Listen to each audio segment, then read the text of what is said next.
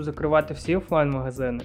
В людей просто немає грошей. В тебе завжди маржинальність, яку ти захочеш. Ти явно заробиш більше на інформації. Вітання Остап на нашому другому епізоді подкасту Ентрепренери.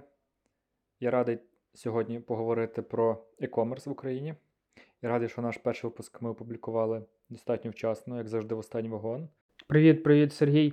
Та дуже цікава штука. Ми опублікували наш епізод про чат GPT, як користуватись в Україні, і буквально через три дні його зарелізили офіційно. Я дуже радий, що у нас всіх появилася нагода користуватися чат GPT. Що ми можемо сказати про успіхи нашого попереднього подкасту?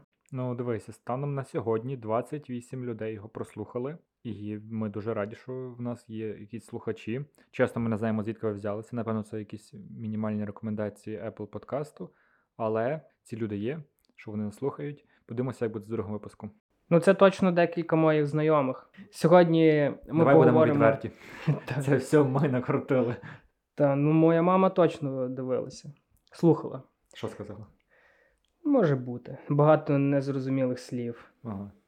Ну, Окей. Сьогодні ми говоримо про електронну комерцію в Україні. Е, Дуже цікаве насправді явище почало розвиватися дуже стрімко з 2016 року, і майже втричі збільшилась електронна комерція, обороти електронної комерції. Сергій, що ти скажеш, як твій е, погляд на електронну комерцію в Україні? Дивися, по-перше, я дуже радий, що ми вибрали цю тему, того, що в нас є якась експертність в цьому, як мінімум. Ну, слухай, ти вже нас так зарекомендував, експертність. Ну, рахуй. Я вважаю, що в мене є достатньо Окей. експертності, проте вважаю, що в тебе її немало. Е, Я скажу, що я не претендую бути експертом в електронній комерції, так що просто, знаєш, мене сприймали. Не було багато очікувань. Ага. Ну, скажімо так, по цьому подкасту я спробую поділитися тим досвідом, яким є в мене, а цей досвід буде виключно із кейсів, виключно з тих клієнтів, з якими я працював. Я постараюся не називати їх. От, проте я розповім багато цікавого з точки зору маркетингу, з точки зору того, як працює е, український e-commerce, взагалі яка культура e-commerce в Україні. Чи вона взагалі є? Ти як думаєш? Я думаю, є. До речі, я ще хотів зазначити е, про план нашого подкасту, як ми бачимо це. Зараз ми перших 4-5 епізодів робимо ознайомчих, е, там розкриваємо певні різновиди підприємницької діяльності, а потім ми вже будемо намагатися запрошувати експертів, гостей, які вже конкретно профі в цій чи іншій галузі. Тому залишайтесь з нами. Не забувайте підписуватись, там Apple Podcast є зірочки, ставте зірочки. А ми полетіли. Наголошу ще раз, що в мене є експертиза в маркетингу, і тому про e-commerce ми будемо говорити не сухими фактами, а на ділі, конкретно в Україні. Тут достатньо у нас цікавих історій багато є, пов'язаних з підприємцями, підприємствами, бізнесами, взагалі з е, всім, що старається вийти в онлайн. І культура України в e-commerce, вона сильно відрізняється від того, що ми можемо побачити за кордоном. І з тим, з чим ми можемо стикатися. У нас, як мінімум, немає Амазону, а проте є розетка. Постараємося зачепити маркетплейси. Тут в Остапа більше експертності, але не обійдемо стороною і мікробізнеси в вигляді інстаграм-магазинів, у вигляді підприємств чи там підприємців, які намагаються вийти онлайн, хоча мають там офлайн якусь крамничку чи якийсь магазин, можливо, навіть ресторан, який онлайн перейшов, щоб продавати на замовлення більше. Це ж теж e-commerce. Щодо e-commerce, обсяг ринку в 2020 році зріс на 41% та досягнув 4 мільярди доларів.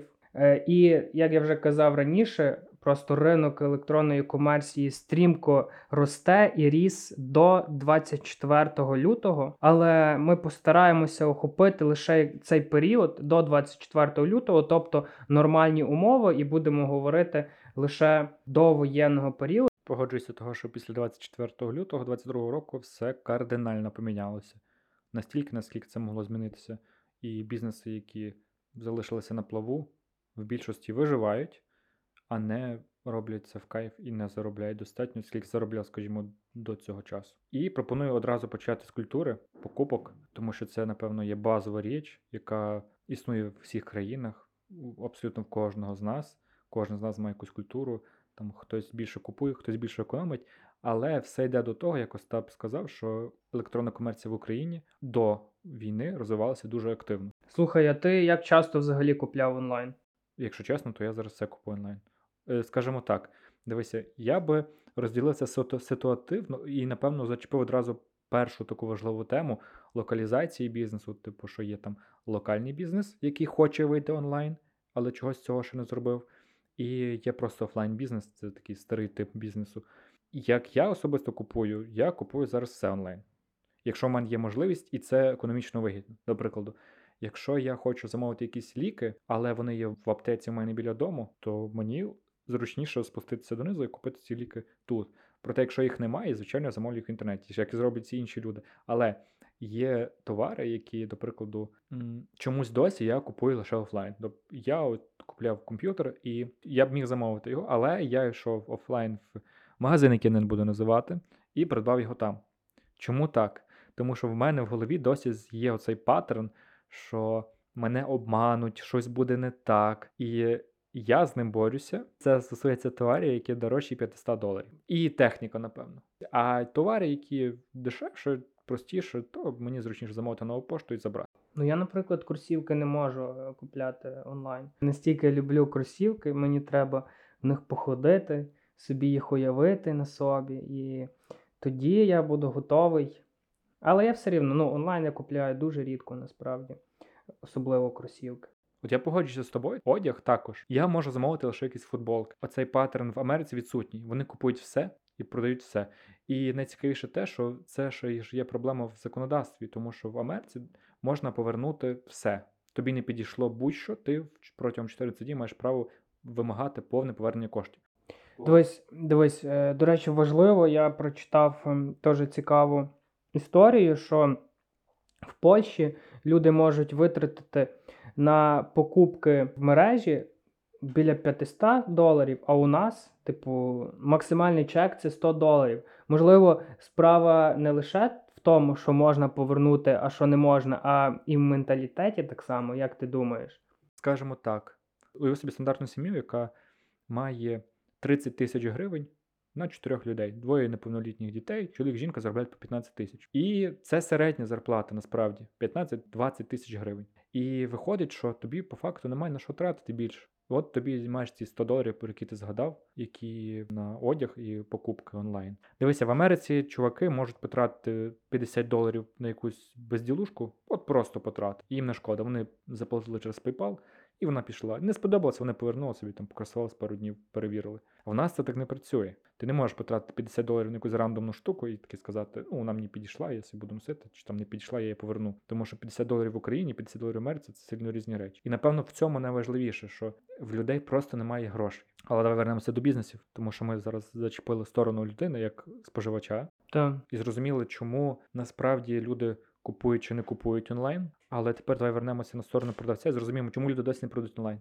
Напевно, якщо ми подумаємо про звичайного підприємця, який має свою офлайн крамницю, якийсь трафік і людей, які в нього купують завжди постійних клієнтів, то з одної сторони, якщо його особистий менталітет дозволяє осягнути той факт, що можна продавати більше через інтернет і взагалі закрити офлайн приміщення, то тоді він буде робити якісь спроби. А якщо його особистий менталітет не осягне той факт, що це можна зробити, то він буде надіятися залучити клієнтів офлайн. Давай якось розберемо на прикладі реального бізнесу. Давай візьмемо магазин косметики. Так ну дівчата, в нас же ж є як в Україні конкретно. В нас є лідери ринку по типу мейкапу, які просто беруть і сервісом забирають клієнтів у тих, хто має офлайн магазини. Проте важливим є той факт, що люди, які живуть у зоні доступу цього магазину, вони все одно будуть продовжувати купляти в зоні доступу цього магазину. Але глобально бізнес не зможе розвиватися. Він ніколи не стане мейкапом. Якась крамничка біля центру міста, вона не зможе конкурувати з таким гігантом на глобальному ринку України. Але він е, може продовжувати роботу офлайн і так само вже запроваджувати якусь е, певну роботу онлайн. Дивися, я скажу так: більшість так і робить насправді.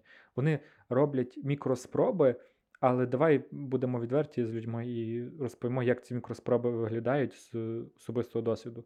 Це підприємець, який має магазин раз ми вже зачепили косметику, то будемо говорити про неї. І розуміє, що я хочу продавати онлайн. Що він для цього зробить? Перше, напевно, створить сайт. Ну, логічно, щоб була можливість оплатити там і замовити товар.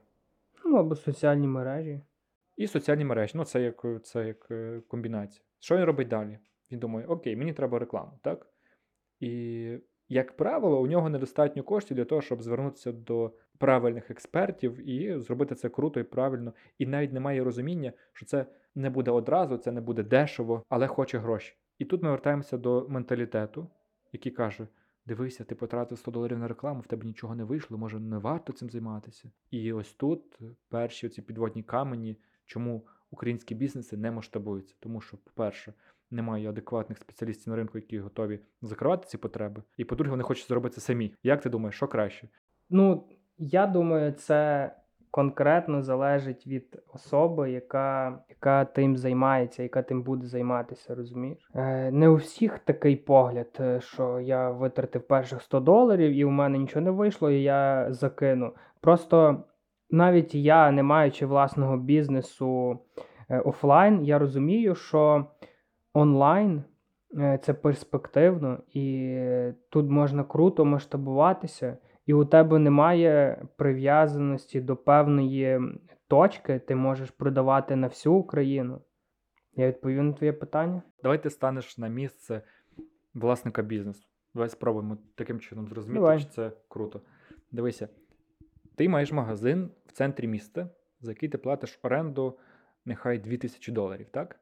У тебе працює 5 працівників, які мають зарплатню десь біля 400 доларів. У тебе є зобов'язання перед е, постачальниками, які дають тобі свою продукцію, тому що в неї ж також є термін придатності. У тебе є, Косметика? ну так, Ну, але великий. ну та неважливо, але він є. Ну, слухай, експерти, себе експерти в косметиці обізвали. Класно ти нішу вибрав. Ну, в тебе є зобов'язання перед е, своїми постачальниками, що ти реалізуєш їхній товар, а з іншого боку, в тебе є зобов'язання перед собою, тому що ти вже потратив кошти на якийсь товар, який ти закупив. І ти по факту зводиш кінці з кінцями, тому що в тебе на ринку є конкурент е, по типу мейкапу. І ти розумієш, що вони забирають всю долю ринку в тебе. У тебе є два варіанти: а швидко масштабуватися на локальний ринок, навіть не глобальний Україн, а локальний ринок, придумувати якісь послуги, які будуть реально крутіші, ніж мейкапу. Хоча я не знаю, що може бути крутіше, ніж доставка на другий день під двері безкоштовно. І тобі потрібно реально масштабувати бізнес онлайн. От твої перші кроки. Але врахуй той факт, що ти зводиш кінці з кінцями. Ти не заробляєш е, зверху ще 4 тисячі доларів на ті, які ти вже потратив на персонал і оренду. Я не кажу вже про комуналку і всі інші штуки. Ну, тоді треба вибирати, якщо ти говориш, що у мене немає достатньо коштів. Тоді е, для чого мені у центрі магазин? Ну, дивися, це справа твого життя. Ти вклав туди вже ну, 10 років. Ти працював. Ну, значить, ти, я щось ти відклав. працював- Значить, я щось відклав. ну, окей, що ти відклав? Ну, достатньо, щоб хоча б найняти якусь агенцію СММ або щось типу того, і почати нормально е, вести свої соцмережі. Розумієш? Окей, ти наймаєш агенцію, яка каже: чувак, нам треба тисячу доларів, щоб ми тобі зробили круту рекламу. І вона почала продавати. Нема питань. Ну, розумієш, е, я просто мені важко бути е, в ролі власника офлайн бізнесу, е, тому що я розумію, наскільки е, перспективніше продавати онлайн. І все рівно мій вибір завжди буде е, на, на, стор- на стороні онлайну. Бачиш, це яскравий приклад того, як, як зараз думаємо ми з тобою. Нам простіше запустити онлайн щось, ніж вкладатися в офлайн інфраструктуру.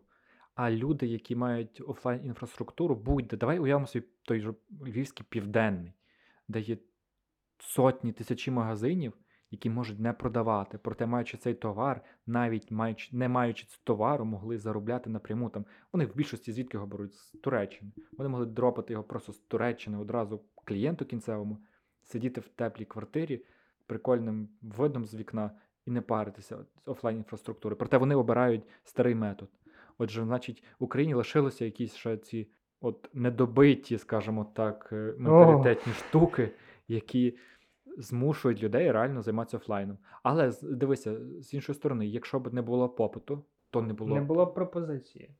Получається, що ринок України просто ще не дозрів до такої. Ну, я кроси купляю офлайн. Ти Про ну, що? бачиш, ну от, так як і я, техніку і одяг. Тому, е, напевно, ми ще не до кінця готові до цього. І, напевно, це справедливо, тому що в нас е, сервіси, які з'являлися в Україні, вони були, як правило, не зовсім чесні, неграмотні. І той досвід, який люди отримали завдяки там, тій же ново- новій пошті, це крутий досвід, тому що ніде в світі немає пошти, яка доставляє. Вони, до за один речі, вони, до речі, в Польщі, е, здається, вже повідкривали відділення. Ну, нарешті Це дуже відчують, круто. що це таке. Це так само, як і дія зараз. е, е, Її хтось хоче впровадити. П'ять країн, здається, хочуть купити. Це, ну, це настільки круто. Це ти розумієш, Так, що давай от візьмемо монобанк, далеко не треба ходити. Тут, е, на мені здається, менталітет українців полягає в тому, що нам з нуля виходить крутіше побудувати, ніж щось пере- перебудувати і змінити. перейняти. Та. Нам легше зруйнувати все і зробити все заново круте, ніж будувати, ніж ремонтувати старе. До прикладу, давай візьмемо цю ж нову пошту. Е, Нова пошта з'явилася ні звідки з двома чуваками, які розвозили особисто посилки і побудували от такий рок-н-рольний український бізнес з нуля. Поштомати, ну це дуже круто. Це майбутнє, з якому ми живемо, до речі. А найцікавіше, що в Європі такого нема. Та, та. Якщо ми переймаємо досвід e-commerce в інших країн, то ми ніби не будуємо якийсь свій досвід, а ми просто перебудовуємо. І напевно тому нам складно, тому що ми йдемо по п'ятах завжди. Ти думаєш, тут можна було б щось крутіше з нуля зробити? Дивися, ми наслідуємо Amazon через розетку. Так. Угу. У нас є референс, по якому український бізнес просто його повторив. Класно, зайшло, працює. А мікропідприємці вони ще досі живуть парадигмою того, що треба робити так, як от ми відчуваємо, не так, як треба. Вони не готові прийняти той факт, що давай закриємо цей офлайн-магазин взагалі з кінцями і просто будемо займатися онлайн-торгівлею. Відкриємо сайт, інвестуємо в SEO, інвестуємо в рекламу, і будемо, і це буде нашим основним джерелом прибутку. Ти хочеш позакривати всі офлайн-магазини? Ну, це, напевно, дуже радикально звучить, але глобально більшості бізнесів, з якими от я спілкувався, їм простіше закрити офлайн-магазини і просто працювати на онлайн. А давай більш прикладно поговоримо про те, як правильно почати рухатися офлайн-бізнесом, які може мали позитивний, може негативний якийсь досвід переходу в онлайн. Як ти вважаєш, що треба зробити в першу чергу власникам таких бізнесів, щоб е, доторкнутися, зробити перший контакт з онлайном правильно? Маленькими кроками. Створити всі необхідні онлайн інструменти, соціальні мережі, веб-сайт. Круто його наповнити, не жаліти грошей на професіоналів своєї справи, які мають хороші кейси, в яких е, дійсно класне портфоліо, і не спішити маленькими кроками будувати цей бізнес так, як ти його будував офлайн до цього. Не спішити нікуди, тому що ну, вже цей ривок, коли треба було переходити е, з офлайну онлайн, ну, по факту багато хто пропустив. Як би ти це зробив? Ну, по-перше, я б реально сказав, що експертів крутих дуже мало в Україні. Е, Чому так? Тому що ми можемо доторкнутися до іншого ринку, ринку едтеху, освіти онлайн. Це також онлайн, це, скажімо, модернізована комерц... онлайн-комерція, де вже продають інформацію, яка зіпсувала ринок. Тобто було два паралельні ринки, які розвивалися, і один зайшов на інший. Получається, що ринок едтеху наплодив дуже багато неекспертів, які надають послуги офлайн-бізнесам. І виходить, що в той момент, коли бізнес хоче зробити готовий до цього переходу, з'являється експерт, який каже: Я вам гори зверну, я вам продам все на світі. А по факту він робить перший негативний досвід. І виходить, що оцей контакт офлайн-бізнесу з онлайном він був негативний. І коли, до прикладу, я там консультував когось, то 9 із 10 потенційних клієнтів мали негативний досвід у тому, щоб там запустити першу рекламу, у тому, щоб комунікувати своїми клієнтами, щоб клієнти хотіли комунікувати з ними, і все це нашаровується на ринок e-commerce. І оці експерти буквально псують людям бізнеси. Давай я скажу простими словами. Сергій має на увазі е, про дуже примітивні курси, які всякі smm менеджери надивилися, таргетологи пройшли і дали поганий результат для бізнесу, який намагався перейти з офлайну онлайн. Слухай, Ну, ця проблема, вона, ну, вона буде існувати, напевно, завжди. Але мені цікаво, як ти думаєш, чи може бути крутіший бізнес, ніж інфо? Тобто, уяви, що який би ти продукт не зробив, в тебе завжди маржинальність, яку ти захочеш. 100%, 1000%. Ну, знаєш, це як вибір ніші. Ти можеш продавати косметику, а можеш продавати те, як користуватися косметикою. І ти явно заробиш більше на інформації. Окей, ми зачепили тему е, не експертів і експертів. То я свої кроки від себе назвав. Що ти скажеш? Як перейти е, з офлайну онлайн дуже красиво, делікатно. Гаррі Ві в одному з своїх епізодів сказав таку штуку, що робити правильно завжди правильне рішення. Якщо робити все, як працює вже в когось, то, як правило, в тебе все вийде. Не старатися вигадувати і шукати шляхи, які будуть е, імпровізацією. До прикладу, якщо ти розумієш, що в тебе є косметика, яку ти продаєш, і для того, щоб її круто продавати, тобі потрібно зробити декілька кроків, там зробити сайт, підготувати соціальні мережі для того, щоб потенційні клієнти ознайомилися з тим, хто ти, що ти продаєш, і налаштувати релевантну рекламу для потенційних клієнтів. Зробити це не просто налаштувати рекламу через е, рекламний кабінет е, або яку і аби як, а підійти до цього скрупульозно і так, як це робиться по правилам. Я не буду згадувати які правила, але вони є. І як тільки все буде виконано правильно, то скоріше за все у вас все вийде. І це найпростіший шлях от такого входу в e-commerce. Звичайно, він дуже непростий, він дуже складний, але найцікавіше те, що от дотримуючись формули робити правильно, завжди правильний вибір, у вас все вийде. Але цей шлях дуже цікавий і перспективний. Я на цьому вже не раз наголошував. Так я думаю, що люди мають розуміти, що якщо у вас є бажання запустити якийсь онлайн-бізнес, то перше ніколи не пізно, друге, вже час це робити. А третє, це те, що завжди є можливість куди рости, тому що ринок розвивається, не стогнує, скажімо так, торта хватить на всі. Круто, круто. Окей, тоді ще одне цікаве питання до тебе. Якщо б ти зараз почав е, якийсь бізнес онлайн, зразу ж онлайн, який би це був бізнес? Ну, напевно, той, який я зараз починаю, але я не розкажу який. А найцікавіше е, те, що якщо б це стосувалося e-commerce, скажімо так, зібрався інфокурси продавати? подкаст про розігрів. Готуйтеся.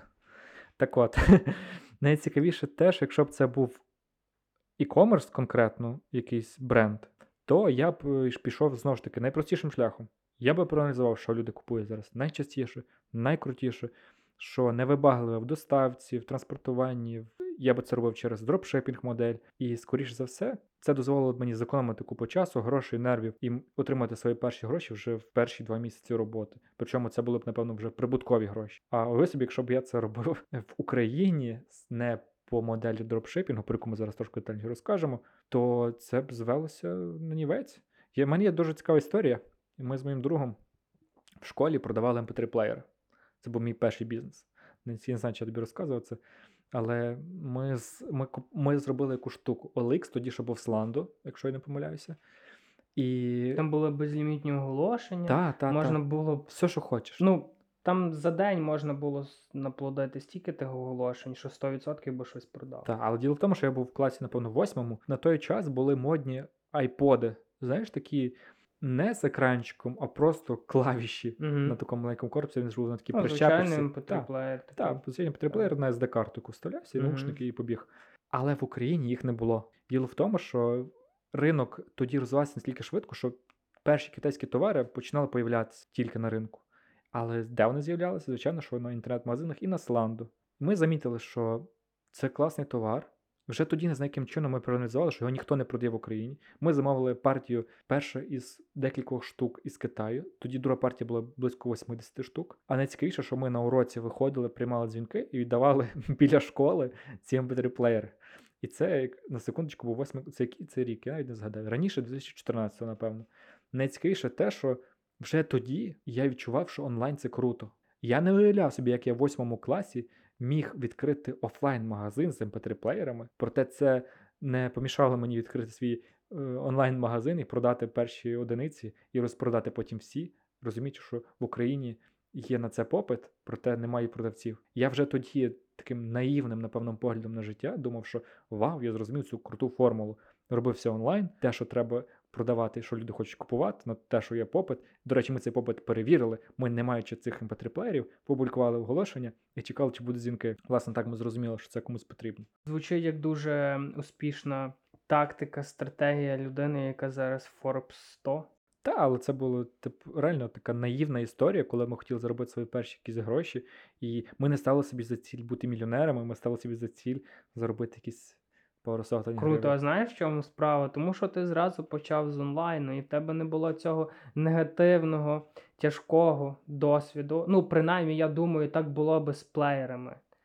Ну, це важко. Ну, Ну, звичайно, я погоджуюся. ну, Восьмий клас, ну Так, тоді мені все про, про, пробачалося. Проте, повір, якщо б там був негативний досвід, оцей перший, можливо, зараз я б взагалі не займався тим, чим займаюся я. Тому що це дозволило мені, дало мені таку віру в те, що це працює, що це реальність, що будь-хто, навіть восьмикласник, може заробляти в інтернеті, маючи комп'ютер і телефон. Це оце було круто. При тому, що тоді телефони в нас були ще навіть кнопочні, якщо я не помиляюсь. Оце найцікавіше. Отак ми плавно перейшли від е, власників бізнесу, тобто дій, які треба зробити власникам бізнесу, щоб перейти з офлайну онлайн, до людей, які лише починають і починають зразу онлайн.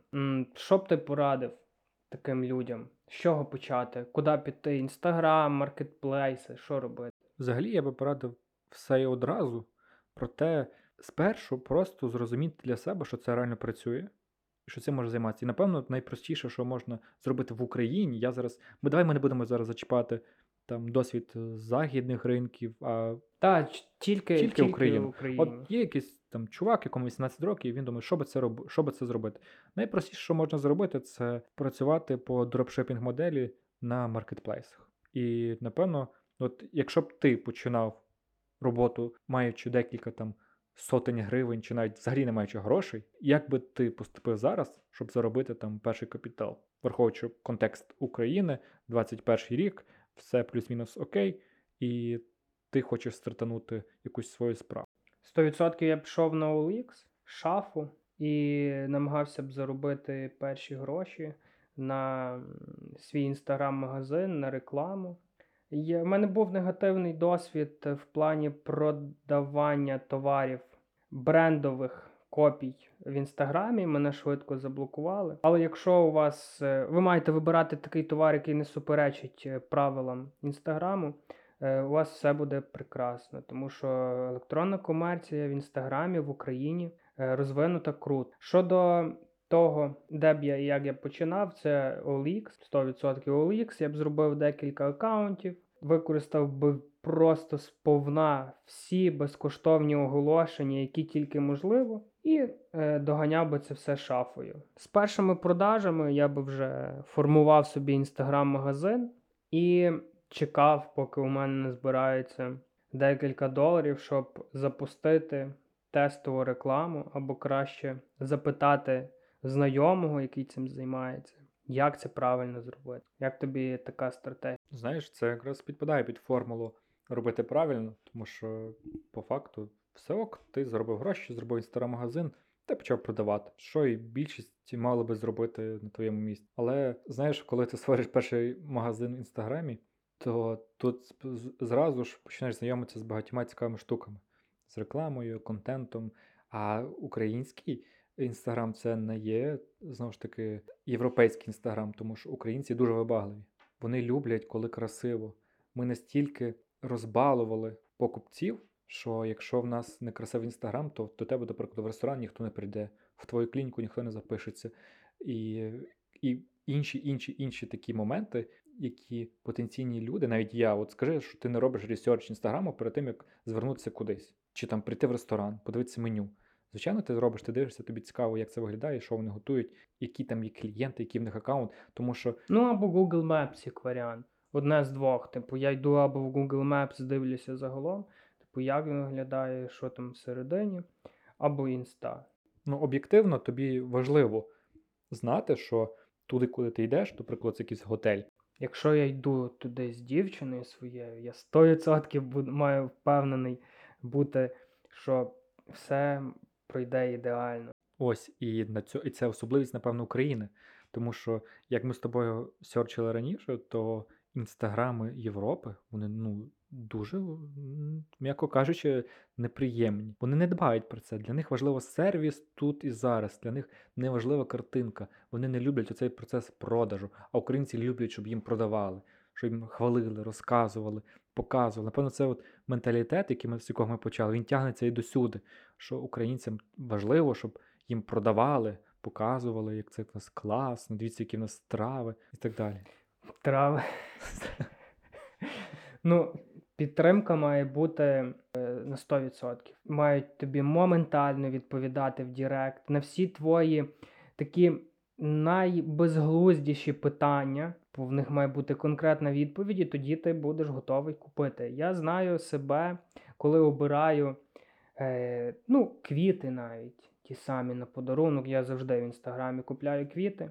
Або якусь таку дрібничку на подарунок. Мені треба знати все. Типу, як вони будуть виглядати. Я хочу, щоб доставили в конкретний час, конкретно підійшли до цієї людини, а не передали, не залишили десь там при вході і так далі. Ну, тобто, підтримка і обслуговування має бути на 100%. Я думаю, це у кожного така вимога до інстаграм-магазинів. Та, але погоджуюся, заміть, це лише в Україні. Тобто е, купа відосів є, де в Америці доставку просто швиряють під двері. А, слухай, типу, Амазон, займайся. та, я бачив Амазон, вони в кожну дирку затикають цією посилкою. Це дуже смішно. Я бачив декілька тих відосів.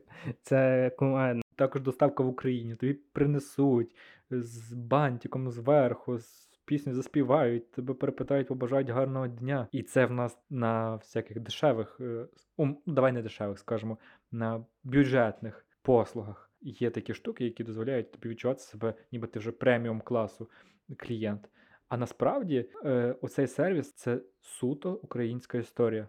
Немає таких вимог ніде інакше. До прикладу, візьмемо якийсь е, знову ж ресторан. Коли ти приймаєш рішення, ти дивишся, ага, менше двох тисяч підписників. Хм, цікаво, а чого в них менше двох тисяч підписників? Мені навіть писали в Директ на, на ту ж секунду, коли я написав. Ні, ну я туди точно не піду. Угу, та, це, це цікаво, тому що- ситуація. А врахуй той факт, що я недавно писав компанії, в якій я купляв годинник, то мені досі не відписали. Вже майже місяць пройшов, досі чекають на пошту, їм все рівно по барабану. Що я там з тим годинником, куди я там з моїми питаннями, та пішов би я взагалі від В Україні, я думаю, це класно розвинуто. Давай вернемося до товарів, напевно, більше. Ми зачепили вже сервісну якусь історію. Е, вернемося до моделей. Як би ти стартував, знаючи, що є модель дропшипінгу? Коротко, це коли ви не маєте свого складу, ви не маєте якогось товару, а товар ви доставляєте до людини безпосередньо зі складу постачальника чи виробника і отримуєте лише комісію націнк. А є інша модель стандартна, коли ви закуповуєте товари, вони лежать у вас десь на складі, і таким чином ви реалізовуєте їх вже там під своїм брендом, чи під брендом виробника, чи за іншими домовленостями. Як би ти стартував зараз? Ну, як ти казав раніше, е, завжди правильно стартувати з правильних рішень. І ну, це стандартна схема, не мною придумана, що ти починаєш по дропшипінгу, у тебе немає бюджету, щоб зразу закупляти товар. Ти рухаєшся маленькими кроками від е, своїх перших е, продаж на шафі, на OLX, в Instagram, там можливо теж тобі вже виходить. Ти можеш подумувати про те, щоб працювати е, по ем, схемі дропшипінгу вже на маркетплейсах, таких як е, розетка. Розетка, хоча розетка дуже прискіпливо ставиться до дропшиперів, але тим не менш. Якщо у тебе крутий товар, ти в ньому впевнений, ти його вже продаєш на перший місяць, ти можеш е, його відстояти і тебе можуть взяти на розетку. Тобто, і вже тоді, коли ти задіяв кожну з тих е, перших категорій, перших позицій, можна думати про закупку свого товару і дивитися на те, наскільки це буде тобі вигідно і маржинально. Це крута насправді ідея закупляти товар вдвічі дешевше, ніж ти їх береш у постачальника, е, десь в Китаї або де-інде, звідки вони їдуть. Ну, звісно, наш тобі витрачати, втрачати маржинальність товару, якщо ти вже впевнений, що ця модель працює, цей товар працює, все круто продається.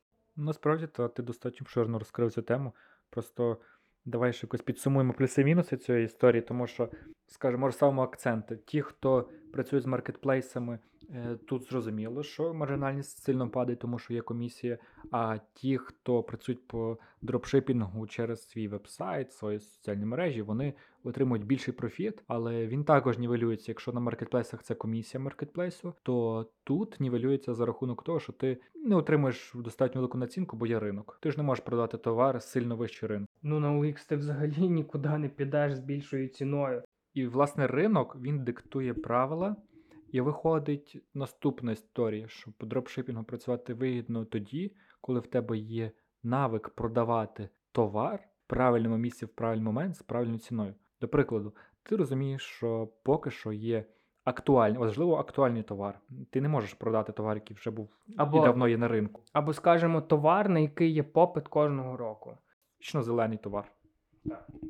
От, якщо ти знаєш, що є якийсь вічно-зелений товар, його модифікації, специфіка, інші штуки, які, на які ти не можеш впливати, а які ти можеш підкреслити в своїй рекламі, то звичайно ти можеш продати через е, Facebook рекламу товар, який вже є давно на ринку, навіть за вищою ціною, тому що ти цілишся в конкретного користувача, який має конкретний запит, або, можливо, якось взаємодіяв з цим товаром вже в інтернеті. Власне, для цього створений таргетинг, щоб ти конкретно в ціль попадав, вишукуючи потрібних клієнтів. До прикладу, це якісь товари для догляду з тваринами. Появилася нова якась. е, Чухалка для собаки, яка ще не появлялася на ринку. І ти знаєш, що це вічно зелений товар, тому що собаки вони будуть завжди. Товар для них буде куплятися завжди. Ти бачиш, що є ця чухалка. Ти знаєш, що є постачальник в Україні, який вже замовив їх з Китаю. Ми не будемо знову ж таки торкатися теми, як заробляти на дропшипінгу, цьому залишимо якомусь експерту. Проте в реаліях України ми можемо розуміти, що є люди, які вже додумалися до цього, що буде попит. Вони все проаналізували. Тут люди в Україні хитріші.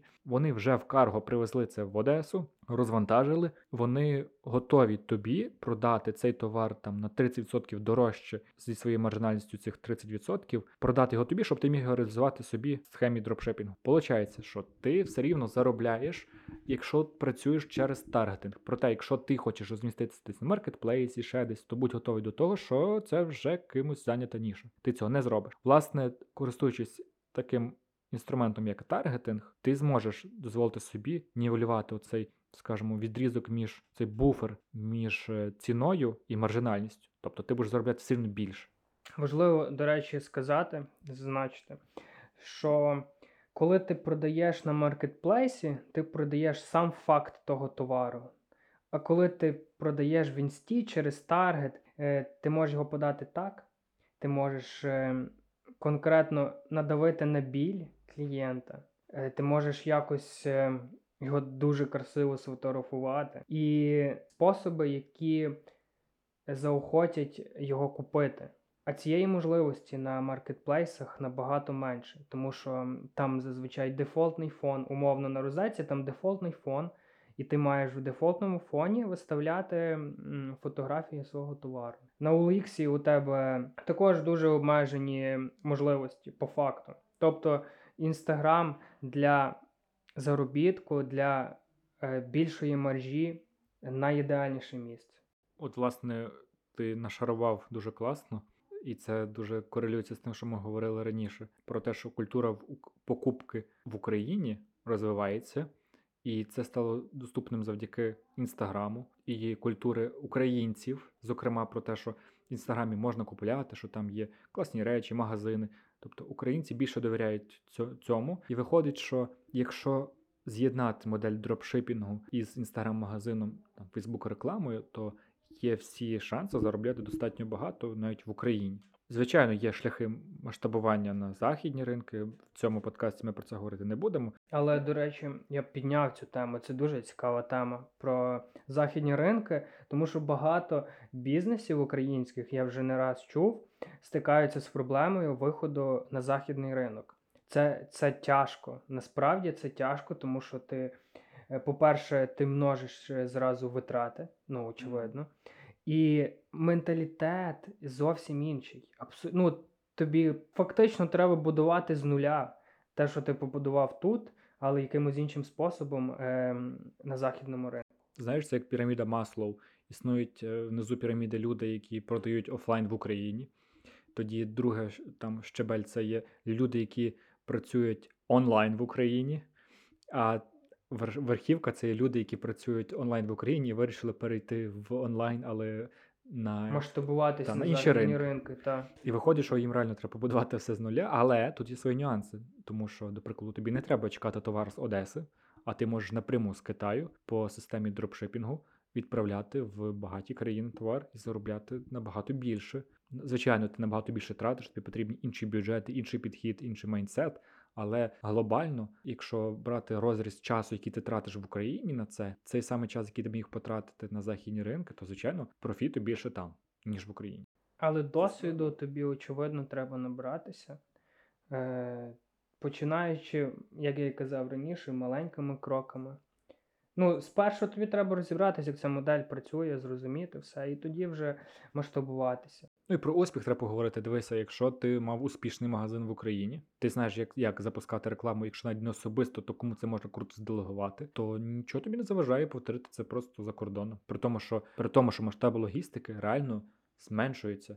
Тобі не треба переживати про те, чи товар забере людина на пошті, чи не забере вона його. Тобі треба дзвонити, нагадувати, що треба забрати, щоб його нова пошта чи повертати назад. Не, немає ніяких передоплат. Найцікавіше те, що там працює все, от як ми почали спочатку з менталітету.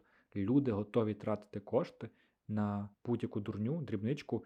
Їм не шкода потратити 50 доларів, просто зайшовши на сайт, натиснувши кнопку купити, і товар вже завтра їде до тебе. Тобі не потрібно вводити зайві дані, доставку, домовлятися, передзвонювати, підтверджувати. Просто кнопка і товар їде. В них, е, скажімо, в них психологічна оця сума, яку вони можуть витратити на якісь дрібниці онлайн, трошки більше, ніж у нас.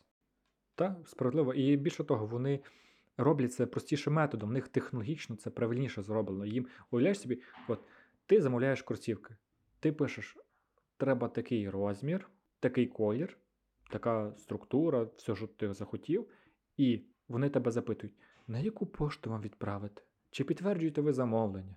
Чи готові ви до цього, до того? На пошті забираєш, міриш, підходить, не підходить, повернення.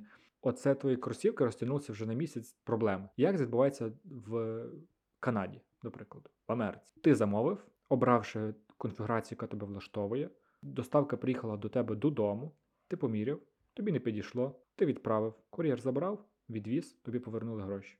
Тобі повернули гроші одразу, тому що ти пишеш в PayPal, і продавці, ну ті, хто знають, то знають, що продавці дуже дбають про те, щоб не було повернень, тому що якщо в тебе більше 3% повернень, то PayPal може просто захолдити твої гроші і тримати Клієнт їх завжди поки. правий. Так, в них клієнт завжди правий, а в нас клієнт завжди не правий. І ніхто про це не дбає. Що найважливіше. Тому, коли в тебе є, скажімо, прозорий закон, який на твоєму боці, то ти можеш стартувати будь-який бізнес, бо ти захищений завжди. А в Україні ти хвилюєшся об'єктивно, ти хвилюєшся про те, щоб забрали з пошти, який відсоток повернень, і чому він такий великий, ніж в інших країнах. От оце все нашаровується і збиває з толку молодих підприємців, які би хотіли робити все круто і все надавати круті послуги, продавати круті товари, проте покупці поки що не до кінця готові сприйняти нові реалії. Нічого, ринок е, все рівно електронної комерції в Україні росте. І як я читав, вже під час війни він відновився е, на 70%. Тобто, ну ти розумієш, що лютий березень там е, просто шалений спад був. 70-80% впали покуп у всіх ем, онлайн-магазинах. І зараз вже помало, помало ми відновлюємося. Тобто ріст не за горами, і очевидно що це перспективно, і це нікуди не дінеться рано чи пізно. Напевно, потрібно більше доносити підприємцям молодим, що тут є гроші, тут треба працювати, це треба розвивати і плекати нових талантів, які могли б підтримати цей бізнес, тому що, як е, говорили раніше, що EdTech зіпсував ринок маркетингу, як мінімум, і дуже важко людям реально довіритися тим, хто готовий взяти на себе відповідальність за продаж. Буває таке, що твій бізнес надто складний. Він, ми ж говоримо про якісь банальні бізнеси, онлайн-магазини, так? Проте ж є великі бізнеси, які продають, до прикладу, каштани. От у мене був колись клієнт, яка продавала каштани. Ти ж розумієш, що ти ж не можеш. Неочікуваний товар. насправді. Так, да, смажені каштани. От е, ти багато смажених каштанів бачив? колись? Але унікальний. От, власне, Для інстаграму ідеально, погодь. Супер, я ж таки сказав. Але важлива річ, що є в цьому бізнесі щось таке, що поєднує його з всіма бізнесами, які будуються з нуля. До прикладу, штуки, які будують, роблять печиво, чи якісь крафтові історії. з- Сухофрукти, може. Та з будь-чим, що можна, от, що прийде на голову. Всі, хто працюють з цим, вони розуміють, наскільки складний процес. Навіть е, крутий кейс е, паста арахісова том Угу. Як українці, українські підприємці починали. І таких людей багато, і багато хто зупиняється на шляху продажу. У них може бути крутий продукт, крута упаковка, вони не вміють продавати. І от це також є мінус. Але наскільки ж круто електронна комерція дозволяє її масштабуватися. Масло Том, як крутий приклад бренду, який, якому вдалося. Але вернемося до дівчинки, яка продає каштани. От е, уяви собі ситуацію, що вона потрапила до людини, яка не вміє продавати. От просто вона має крутий продукт, хоче його продавати, але там маркетолог, який потрапив е, до неї, просто зіпсувався. Ну, це негативний досвід, і е, це сумнів в тому, що твій товар е, потрібний і достатньо унікальний, щоб продаватися. Ну, це, це поганий досвід. Так, але дивися, це ж людина вклала реально багато часу в неї унікальний продукт. І як би зробила грамотна людина? Вона би сказала: давай ми зробимо наступну річ. Ми створимо крутий контент, ми розповімо, що це за продукт, чому він унікальний, зробимо якось не як всі, і будемо запускати рекламу, яка буде розкривати цей товар. І ми будемо тестувати її багато і різною. А як зробить непрофесіонал, який зіпсує людині бізнес? Він передає і скаже: от треба робити ось так і ніяк інакше. Ми нічого не тестуємо. Ось моя реклама, ось вона не спрацювала. У вас поганий товар, йдіть займайтеся чимось іншим. Все, бізнес поломано. І багато насправді таких ситуацій я знаю, коли так стається. Звучить сумно. Звучить сумно. Я б не хотів на такій ноті закінчувати. Але з іншої сторони завжди є друга сторона медалі, коли круті компанії ростуть, коли підприємці підтримують один одного, коли сетапляться класні команди, де є маркетологи, які роблять крутий контент, і круто продають.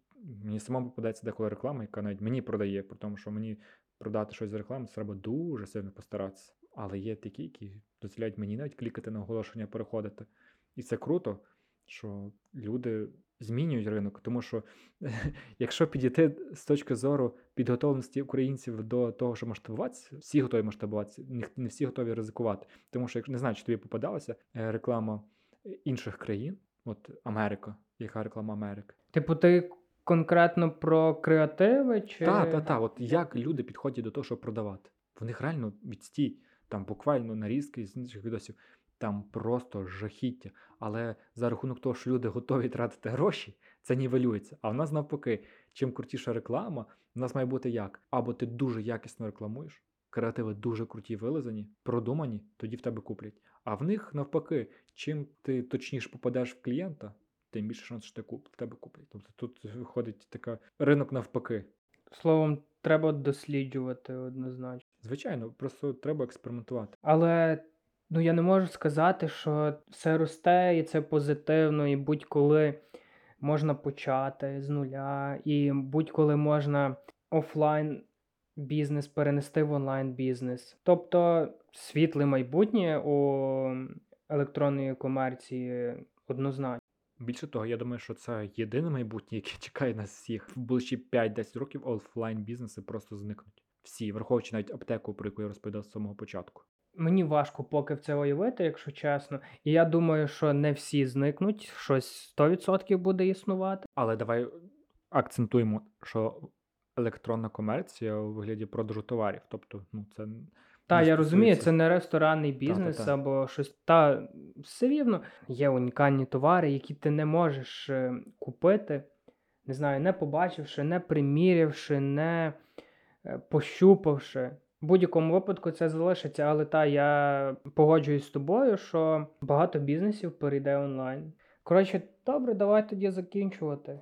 Я думаю, ну ми багато про що поговорили, не знаю, буде цікаво переслухати, перемонтувати його п'ять раз. Давай спробуємо так, що це була розмова. Ми нікого не хотіли нічому вчити, ми просто хотіли, от двоє людей посиділи, поговорили про e-commerce в Україні. Нам було цікаво, ми класно провели час. Для нас це хобі.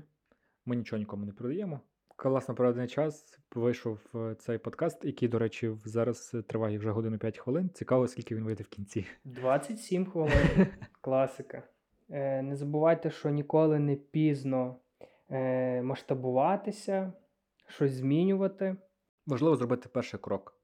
Це от найважливіше. І робити правильно, завжди правильне рішення. Не старайтеся шукати якісь інклюзивні шляхи, обходити якимись чорними дорогами. Ідіть прямо з високо піднятою головою і робіть бізнес в Україні. До нових зустрічей. З вами був Остап. І Сергій. Всім па-па.